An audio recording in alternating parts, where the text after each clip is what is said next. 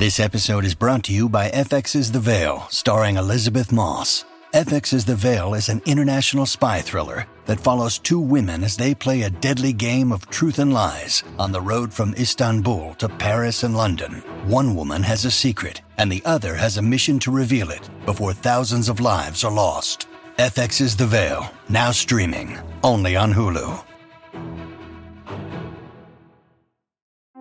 Epic does not even begin to describe the ending of Stranger Things Season 4. Over episodes 8 and 9, we have been taken on a four hour journey featuring a battle of epic proportions.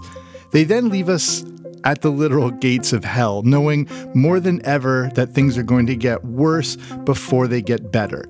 In this final recap of Stranger Things Season 4, we will break down episodes 8 and 9, look at all the themes, references, observations, and then wrap up the entire fourth season. So strap in, we've got a lot to cover.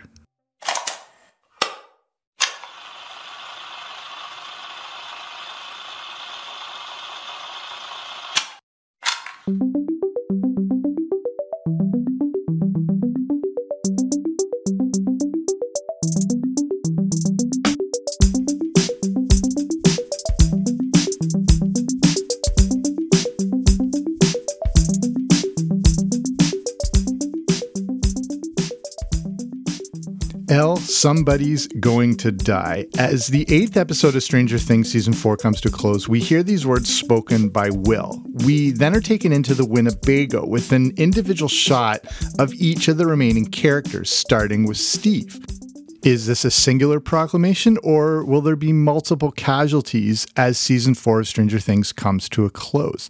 So let's look at the plot recap. Netflix begins with a recap of everything that went down in Volume 1 because it's been a month since we saw the end of that. We catch up with Eleven, who has learned the truth about Henry. She feels as if all these experiments done with her in the lab were only to track him down. The Papa explains that the intention was to track the Soviets, but Eleven knows he can't be trusted. But ultimately, she did open the gate to the Upside Down, and Henry, one, Vecna, has only been growing with power the whole time. The rest of the gang knows he preys on people with traumatic pasts and that there will be a fourth victim.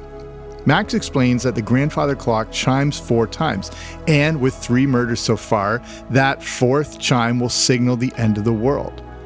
Eleven will be the only thing that can save Hawkins, but Papa will not let her go. The military's after her, suspecting she is behind all the killings. Mike, Will, Jonathan, and our stoner relief pal have the coordinates and are on their way to rescue her. Back in Russia, Murray, Joyce, and Hopper have escaped from the Soviet prison with some hostages in tow. They need to get back to the States, but there's no transportation. Yuri has a helicopter, which he has never flown, and it seems like they're pretty screwed. A call is placed to Dr. Owens, but will anything be able to happen in time to get them back home? Meanwhile, the Scooby Doo gang has put together their plot to kill Vecna. His holdout appears to be in the attic of the old Creel home, and while he's in the Upside Down, he'll have to physically be in the attic like he's Dracula lying in a coffin. This is where they can take him out. Max will be the bait, knowing she's got the Kate Bush song to pull her out of any harrowing situation. When in doubt, just run toward the light. The kids in Hawkins steal Winnebago, load up on ammunition, and realize the basketball team is looking to take them out too. Whether they're facing the supernatural or these high school hicks, they have begun to understand this may not end well. Even though Eleven has told her friends are safe, she knows better and has been able to see them in the dark void. Back in California, the military has attacked and taken out the people in the lab. Eleven busts her way out only to be restrained by Brenner. The two of them flee amid all the destruction, and even though Brenner is shot down, Eleven takes out the helicopter and the soldiers. Amidst all this destruction, her powers have returned, and Mike, Jonathan, Will finally find her. They know she's in danger, as is everyone in Hawkins. So, will they return in time? Is Eleven strong enough to take on Vecna? And what role does the military play in all this? As we look in all the themes and observations of episode 8, I feel that the pandemic filming restrictions are most notable in this episode. This is obviously no fault of their own, but seeing the big, wide open scenes in the field and then in the desert makes it pretty obvious these were the only options to continue production. They seem quite out of place, but this was probably the only option. I'm wondering if everything in the Nina facility and the death of Brenner was intended to originally play out like this. Did they have to adjust on the fly? And what was the original intent for scenes like this? Leaving Brenner dying in the middle of the desert doesn't seem like it was the original plan, but I may be wrong. So, theme wise, we keep coming back to that theme of what family is. It doesn't always have to be your direct blood family, but can be the family we've created. Papa or Brenner explains to Eleven that the two of them are family, and we can clearly see in the three different groups how our family can be created, and it isn't just limited to those we share a last name with. The bond between Mike, Eleven, and Will is incredibly strong. And as Will explains to Mike in the van, with some deep subtext there, they are going to be connected forever. The people we go through intense experiences with often bond us to them for life. The group in Hawkins has built their own little family, and it's just as real as any siblings or direct relatives. No matter how they are created, a family is in it together for the long haul, and nothing can break that bond. Hopper and Eleven are not related, but he is her father. And the bonds we create with the families we are given are so strong that they'll take us across the country or across the world to get back to them. And ultimately, who is the monster? It's the theme that keeps coming up through this entire season. Is the monster something living in us that we have to suppress? Eleven has struggled with this the entire season, but now, in her eyes, Brenna, Brenner or Papa is indeed the monster. Whether or not his motives have good intentions, the monster can still form within us. Eleven has been able to suppress the thoughts that she is the monster, but will this hold up? Or will a confrontation with Vecna reveal more than she realizes? There's a definite calm before the storm feeling at the end of episode 8, but that's to be expected. We need a moment to catch our breath and prepare us for what is no doubt an intense finale. Brenner, in his dying last moments, has freed Eleven literally and physically from her restraint. He knows there is no stopping her. As of right now, she knows she's not the monster, and the power of love, without sounding cheesy, and family are more powerful than anything the Upside Down could produce. So we move into the final episode, which is essentially a full length movie, and everyone is preparing for battle, and we are left feeling pretty unsure of who will survive and who will live to fight another day. Everyone is trying to get back to Hawkins, but it looks impossible. The California crew cannot drive there in time, and Joyce Murray and Hopper are half a world away in the Soviet Union. They don't know about Vecna and the opening of the fourth gate specifically, or the end of the world, but the other two groups do. Nancy, Steve, and the crew have armored up Rambo style, with Robin wearing a red beret, and have entered into the Upside Down with a four stage plan to kill Vecna. Dustin and Eddie will be the decoys to draw away the Hellbats. Erica is on the lookout, Max and Lucas will bait Vecna, and Robin, Steve, and Nancy will take him out. Back in Russia, Joyce and Hopper finally hook up, and they all wait for the broken helicopter to start working. But there's a problem. Jason and the Hick basketball players have tracked down Lucas, believing him to be part of the satanic curse influencing the Hellfire Club. If you want a little more on this fear of satanic uh, culture in Dungeons and Dragons, I did an episode just a few episodes ago all about that. If you want to look into something that had a big influence on this season. Back on the West Coast, the crew realizes they will not make it back to Hawkins, but maybe there's another way. While seeing a billboard depicting a happy family, Eleven remembers how she can use a sensory deprivation bath to go into the minds of other people. She did it with her mother and Billy. Could she do the same thing with Max? The West Coast crew makes their way to another Surfer Boy location, empties out a freezer, and creates their own sensory tank. The Soviet crew has contacted the US and knows things are about to go to hell there. Instead of escaping Russia, they go back to the prison knowing there is a gate there with demogorgons. we are reminded about the hive mind and how one area can have an effect on all parts of the hive. Maybe by taking out the demogorgons there, they can weaken Vecna and give the kids a fighting chance. In the Creel mansion, Max is warding off Vecna by continuing to play the song of the summer of 2022, Running Up That Hill by Kate Bush. When she turns it off, it's time for phase two. Eleven has now found Max in her subconscious, but Vecna hasn't appeared. Max goes even deeper into her trauma. She admits that she had wished at some point Billy had died more than what she had previously disclosed. The way she's been presenting it is she wished it had been her. But we know he made her life hell, and she's opening up for the first time ever. Her noble admission wasn't as noble as she made it out to be. This is the real trauma in her. But Vecna has emerged, and he's been impersonating Lucas. The whole thing is actually happening in the upside down Vecna connection. In real life, Lucas sees Max in that trance now. But then that D bag Jason shows up, threatening to ruin everything. Eleven has gone into Max's memory and sees her as a kid skateboarding somewhere in California.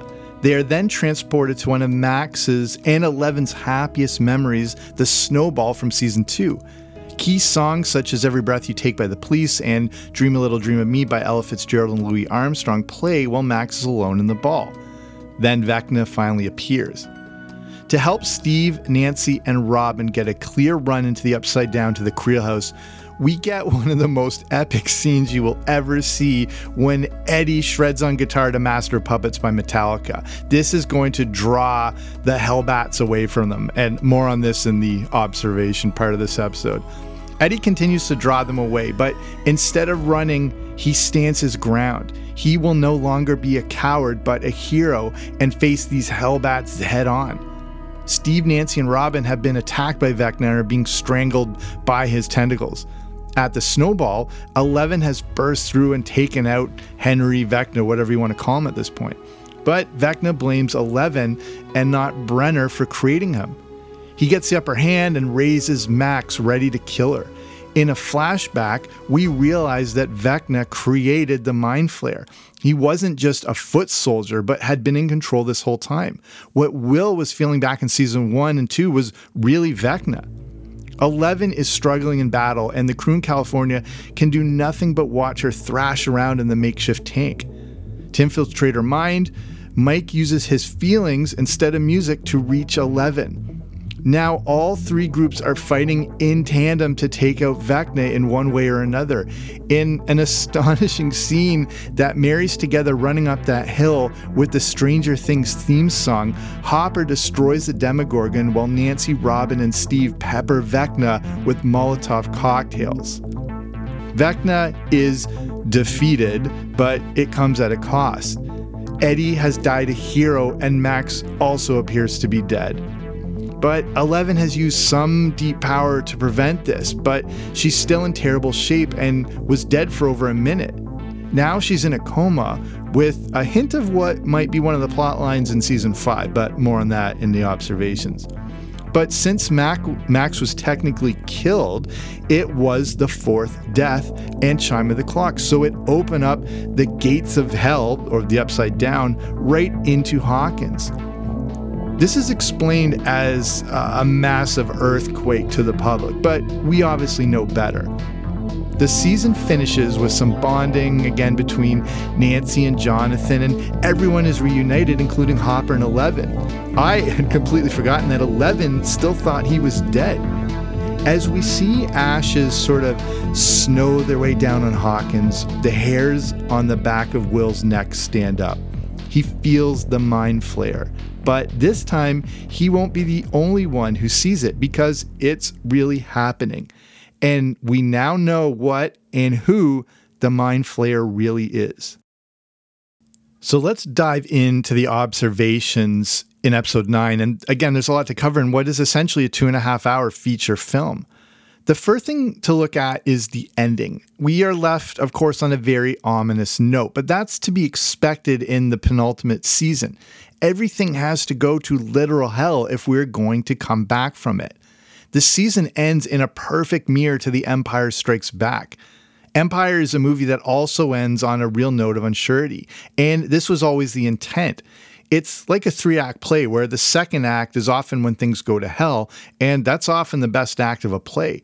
We know now that Stranger Things will end after season five, so season four is like their second act. It's The Empire Strikes Back, it's like Infinity War.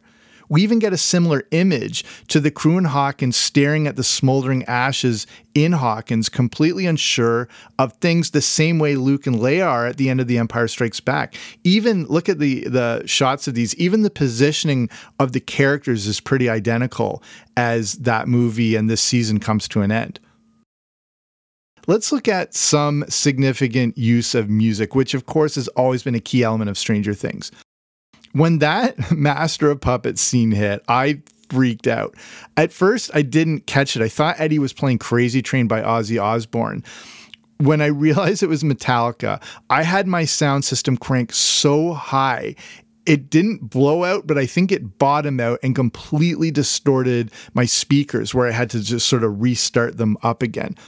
It's like the never ending story scene in season three, and this scene came out of nowhere and the word epic doesn't properly describe it. And I had goosebumps still thinking about this scene. I saw Metallica live years ago in a relatively small venue of around 10,000 people. And it was a tour where they had their stage, basically a giant square in the middle of the stadium, and it slowly rotated so everyone could get like a full vantage point. And we were maybe 20 rows away, but at stage level. And j- the power of this band is just indescribable, not just like from a volume perspective, but the, the power of this band and the music and hearing this live and how flawless it is and the legacy of these guys. It was, I'll, I'll never forget it, but I digress. And what's interesting, besides featuring the original recording, the son of uh, the Metallica bass player contributed additional guitar tracks played by Eddie. So it had this sort of raw live performance feel, but then mixed in with the actual recording, which is just incredible. Also, some interesting lyrical connections in Master Puppets, which seem to reference Vecna himself and how he's been controlling everyone like puppets. So one line of the song goes, Master Puppets, I'm pulling your strings, twisting your mind, and smashing your dreams. Blinded by me, you can't see a thing. Just call my name because I'll hear you scream. So Vecna was literally pulling their strings when he would raise his victims off the ground like they were a marionette. Then I like the callback during Eddie's death to the song When It's Cold, I'd Like to Die by Moby, which was also used with Will all the way back in season one. And again, I legit goosebumps during that mixing of Kate Bush and the Stranger Things theme.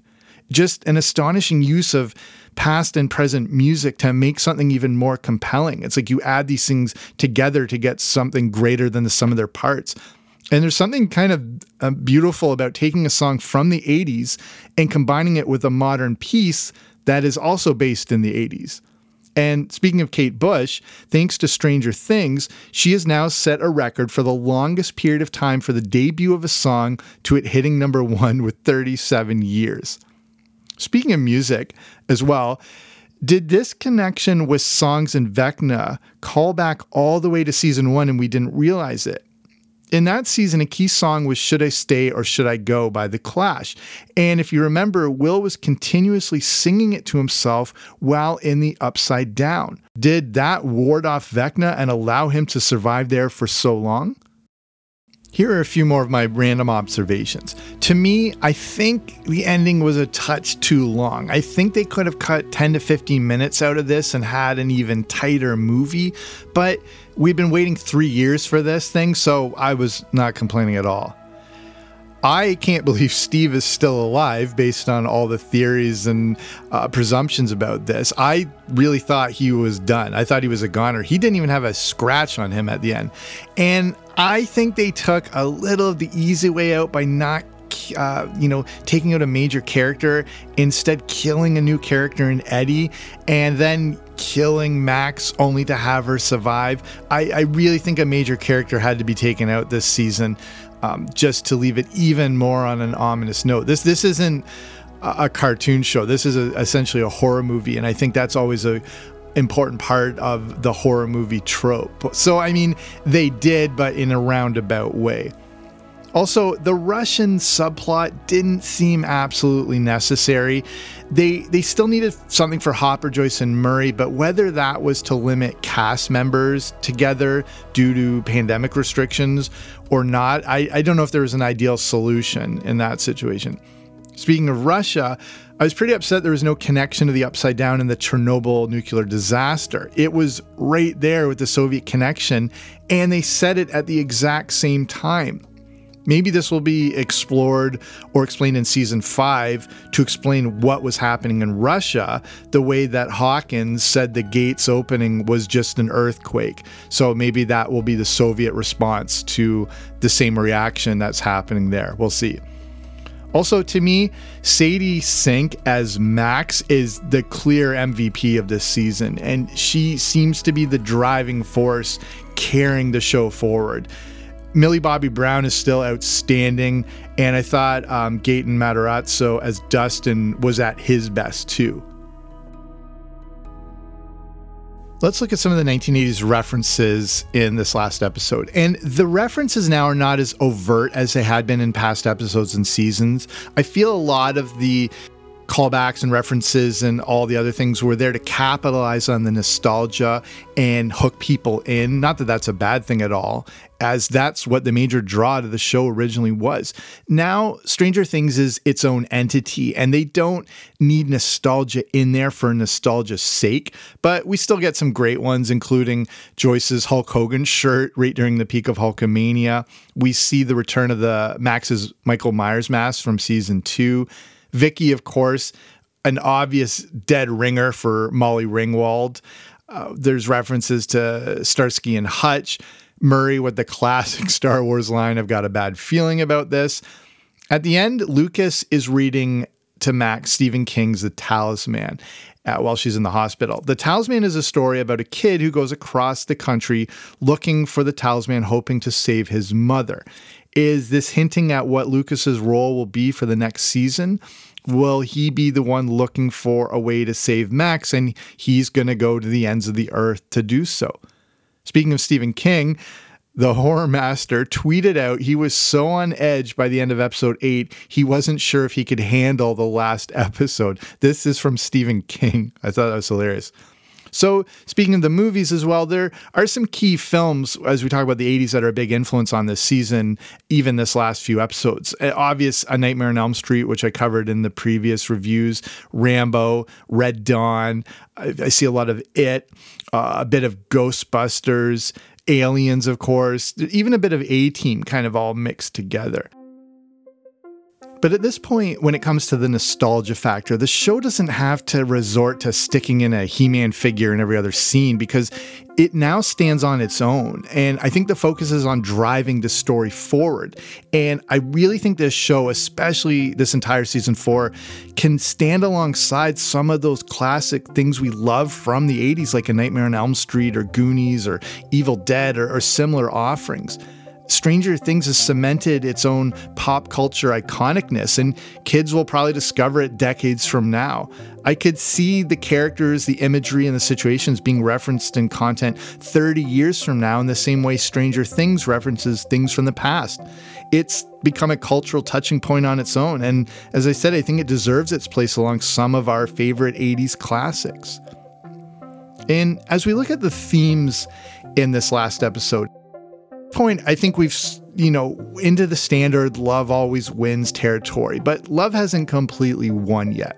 It was love that set Eleven free in her training, and it was the love of Mike that helped pull her back to reality. But at this point, is that love strong enough to fully save Max?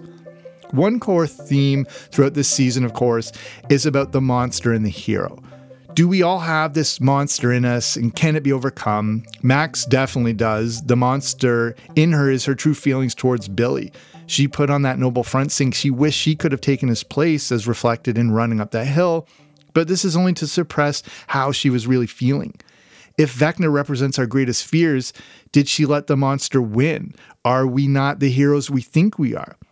On the flip side of that is Eddie. He is perceived as a monster by the whole town when in fact he is a genuine hero. sacrifices himself for a town that hated him, and no one got to see this sacrifice. But the true hero doesn't perform their acts for the glory, they do them because it's right and just. I feel how this theme keeps coming back and has been a part of the show since season one in the lyrics for the song We Could Be Heroes Just for One Day. For too long, Eddie had run away from things instead of taking them head on. Now, when given the opportunity, he turns around to face the Hellbats. Like Vecna, those Hellbats can represent our fears. They continually come at us and they are relentless, but our fears don't have to control us. They don't need to be our master. Eddie didn't have to come crawling fast. He didn't have to obey his master. He had the power to crush the monster within him and let that superhero come out, even if it's just for one day. Max, of course, is dealing with the opposite of this, and many of the characters have been in conflict with themselves throughout season four. Eleven has obviously struggled with this hero monster issue. Lucas has struggled with the type of life he thought he wanted. Nancy has struggled with where her feelings really lie, and Joyce and Hopper have been conflicted in how they truly feel about one another. All of us are facing an internal battle of some sort, and it's hard to understand our true selves. Is it the version of us we present to the world, or is that just a cover up of how we really feel? We also don't know the battle that everyone is facing and how showing empathy to one another goes a long way. Eddie, he was presenting himself as this tough metalhead, and he was seen as a monster by all of those around him. Little did we know how he struggled with his own fears and insecurities. His whole life, he chose to run away from those fears and never face anything head on. Had other people known this, they may have shown him more consideration instead of treating him like the monster he clearly wasn't. Dustin was the only one who saw his true self. He just had to be accepting and not dismissive. And ultimately, sometimes the hero is the person we least suspect. So let's try to recap this whole entire season. As of the time of this recording, Stranger Things Season 4 appears to be the most streamed show ever. Viewers have watched over 12 billion minutes of this show. A lot of that maybe because of how long this season was, especially the last episode, but I don't think that's totally relevant. Stranger Things is the absolute backbone of Netflix itself and has set a record for also for most streaming viewers in a week. Netflix even crashed for a while when everyone rushed to watch the final two episodes. I don't know if you had to experience that or not. And if you wondered why this season was split into two parts, this may have to do with the financial predicament Netflix has found itself in. There's no secret that the streaming giant has been suffering. Subscriptions were down, profits were down, and hundreds of people were laid off. Since Stranger Things is their bread and butter, they took a strategic approach to the release of season 4. I personally, and I've mentioned a lot in here, hate the binge model of viewing. I prefer a weekly release as I believe it builds more of a collective viewing experience and audience and a community.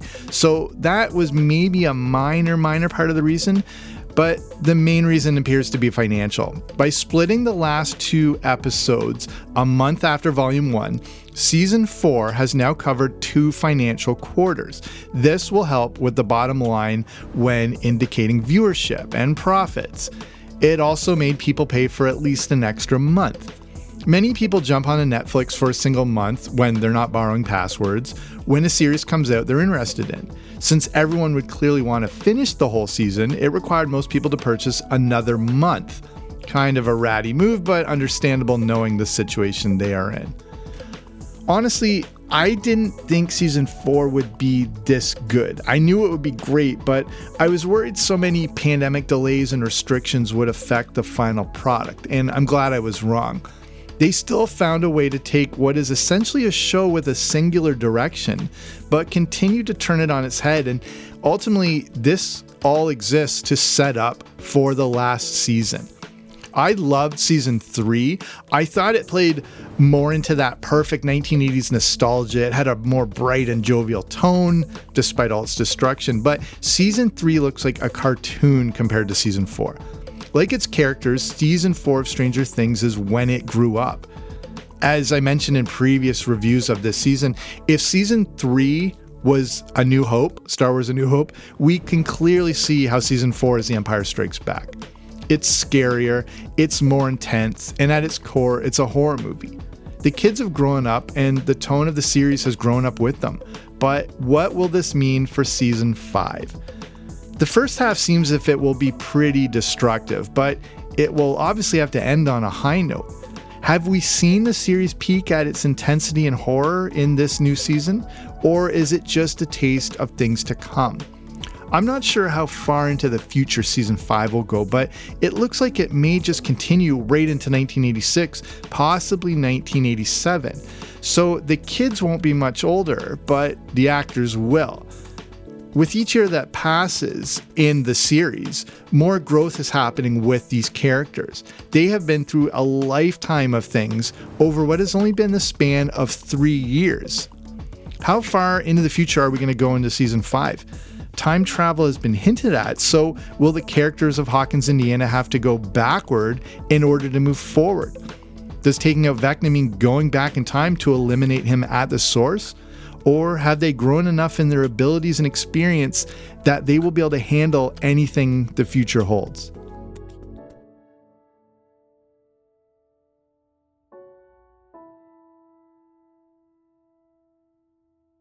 So we'll finish it up here. What did you think of season four? Do you think it lived up to the hype? I, I, think it definitely did, and I think it was absolutely worth the wait. So as we finish here, I want to give a shout out to the patron of the week. That's from over at patreon.com, which is a way to support the show. And this week it's Anthony G. So normally we do uh, like a, bio profile on some of uh, the patron of the week's favorite things, but we got a different situation here because Anthony is actually an author and he's got a book coming out that takes place in the 80s draws you know heavily on all the pop culture of the decade for ins- inspiration. It's called Tommy and the Order of Cosmic Champions it's going to come out in the fall, and I can't wait to check this whole thing out. And maybe we can cover it some more when it comes out. You can already pre-order hardcover copies of it at like Amazon, Target, Walmart, Books a Million, Barnes and Noble. There's a website already called orderofcosmicchampions.com. If you're listening to this on whatever app in the show notes, I'll put a link to take you right there. And it's interesting because a little of the inspiration of this thing comes from this might be a, a deep callback uh, and something I'd completely forgotten about, but you may remember there was this create a character contest held by Mattel in 1985 for the Masters of the Universe toy line. And there's a whole crazy deep story about the real life winner of this whole thing. And this is going to influence quite a bit of this book. So again, check it out. Order of Cosmic champions.com uh, you can look if you do a Google search, but again, I'll include a link to that. So that's Anthony. So thank you for being here on Patreon. And if you're in a position to do so, you can consider supporting this show. And there's, uh, for as little as a few bucks a month, you get different rewards and different audio rewards. Um, I've got the Everything 80s movie review podcast over there. If you want to learn more, if you're interested, you can just go to patreon.com slash 80. So that's P-A-T-R-E-O-N dot com slash 80 S. Okay, that's it for me. Thank you for listening. I'll be back soon with a new episode. Don't you dare miss it.